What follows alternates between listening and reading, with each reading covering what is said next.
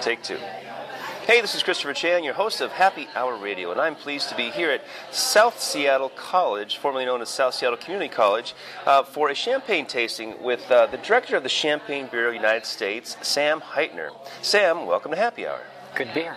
Hey, um, really enjoyed today's program. Uh, you were in depth, but also you didn't speak above anyone's head on what's happening in Champagne. Now, let's talk about your role as director of the Champagne Bureau of the United States. Sure, I represent Champagne in the United States. My goal is to promote and protect the Champagne name. So, one of the reasons we're here today in Seattle is to educate uh, up and coming chefs, trade, culinary students about where Champagne comes from the wine, how, and so they can learn more and more about the wine that exclusively comes from the Champagne region of France. I love it. And uh, here in Washington State, obviously, we have a, a, a growing wine region, and uh, we like our commission likes to talk about uh, the five to seven billion dollar impact it has. What does Champagne mean to France? Champagne uh, is like the Washington Wine Commission or California is a major economic player in the region. In fact.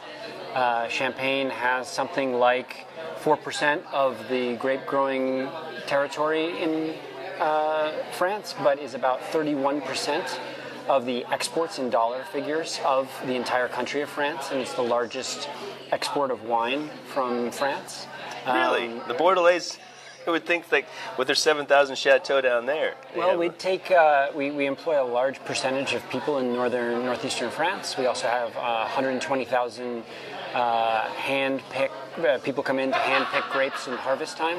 Um, and as I discussed today, it's a pretty capital intensive business. I mean, there's the only you can only grow grapes in carefully delineated plots. Um, you have to follow very strict rules and regulations, all of which are designed to ensure that the consumer knows that they get the highest quality wines possible when they hear the word champagne. Yeah, champagne definitely has a brand awareness throughout the world and probably even further, I'm sure. Um, when you We're still working on the moon. 120,000 uh, workers coming into harvest. Now, with the recent talk about the uh, the immigrant population, uh, where do you find 120,000 people to help harvest Champagne's grapes? Well, interestingly, all the grapes in Champagne are handpicked uh, during a very limited three three and a half week period. But interestingly, there are some migrant workers who come through just like they do in California or Washington State. Seasonally? Seasonal workers. But there also are people who come every year. They go back to the same family, they pick with the same family, they have the same harvest dinner and harvest lunches together, and it's kind of part of the history of each and every one of these growers and each and one of these families. It's a holiday in Champagne where they obviously get some good wine along the way.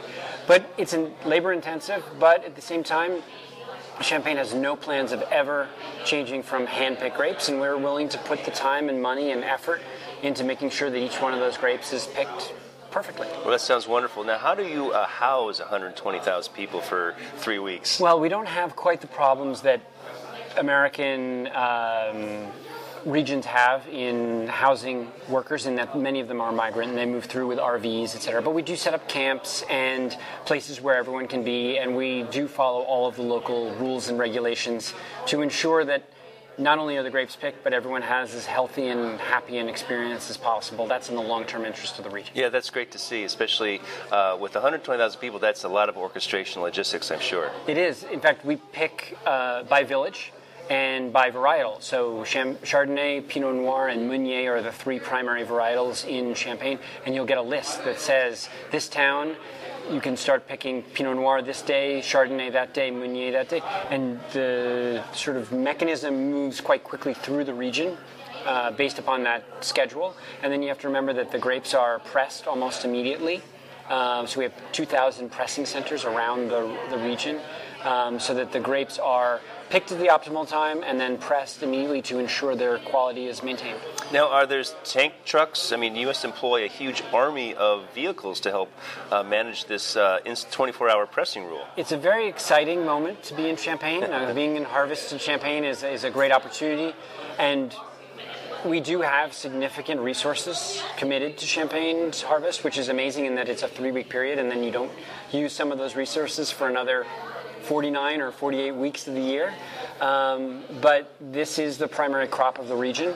Um, only the grapes that come from particular plots can go into Champagne, and everything from the initial clone that goes into the ground in the particular plot all the way through the production period, this time on the lees is all carefully regulated so that if you have to fulfill all of those regulations to earn the name champagne on the bottle before it can be shipped to a great market like the United States. Well, that's why uh, you have a great job because you, you, are maintaining that brand image. And uh, when it comes down to champagne, obviously you mentioned the three noble grapes Champagne, uh, Meunier, and Pinot Noir, but there are four others that are also permitted in the AOC. And can you tell me what those grapes are? Sure. I mean, there are seven or eight, I think, actually, that do appear. They're minor. Um, they are lovely and they add some unique and interesting characteristics to the wines. But uh, the other day I had a champagne that was 100% Arbane.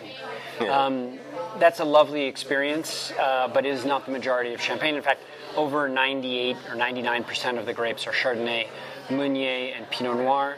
Uh, and if for those learning about champagne, that's where I'd start. Yes, good idea. Um, now, there's also a very rare red wine produced in Champagne. Tell us about that. There are a couple of red wines actually. Oh, there's really? a Coteaux Champenois.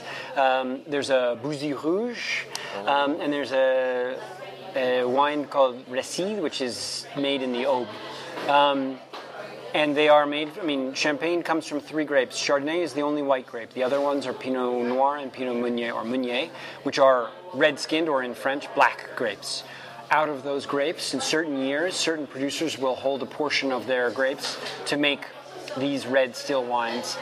They again are a curiosity within the region. They're not a primary production of the region, um, but I think that they add some interest to visitors to learn about some of the local traditions. Um, before I mean, Champagne region has been making wine for thousands and thousands of years, and so certainly we create a few products um, that are not uh, champagne. But again, these, like champagne, are carefully regulated by an AOC within the region, and only certain places can make them. And for the most part, it's for domestic consumption. well, um, because I haven't seen any of those wines over here in, in the Seattle area. Um, but I have the pleasure of speaking with Sam Heitner, who is the director of the Champagne Bureau in the United States, and you're based in uh, Washington, D.C. I am. That's right, I remember that now. And how long have you been with the Bureau? It's been more than 10 years. Wow, great. Good for you. And uh, you still, uh, you must be on that French diet because you're a very handsome, slender man. you're drinking lots of wine.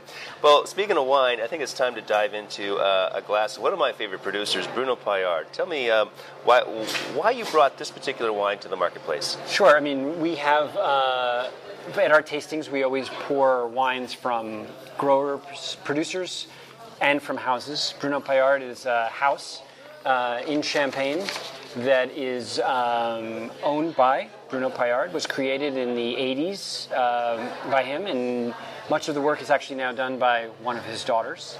Um, and I think it is a wonderful example of uh, house-produced wine that is uh, straight uh, and typifies Champagne's um, quality.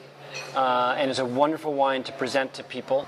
Um, you have this lovely yellow color, um, yet it is not and beautiful on the nose. Um, and I think it's a great example of a non-vintage wine. Remember, 85% of all champagne shipped to the United States is non-vintage. No, speaking of that, non-vintage is multi-vintage more sexy versus non-vintage? Like you're leaving something out?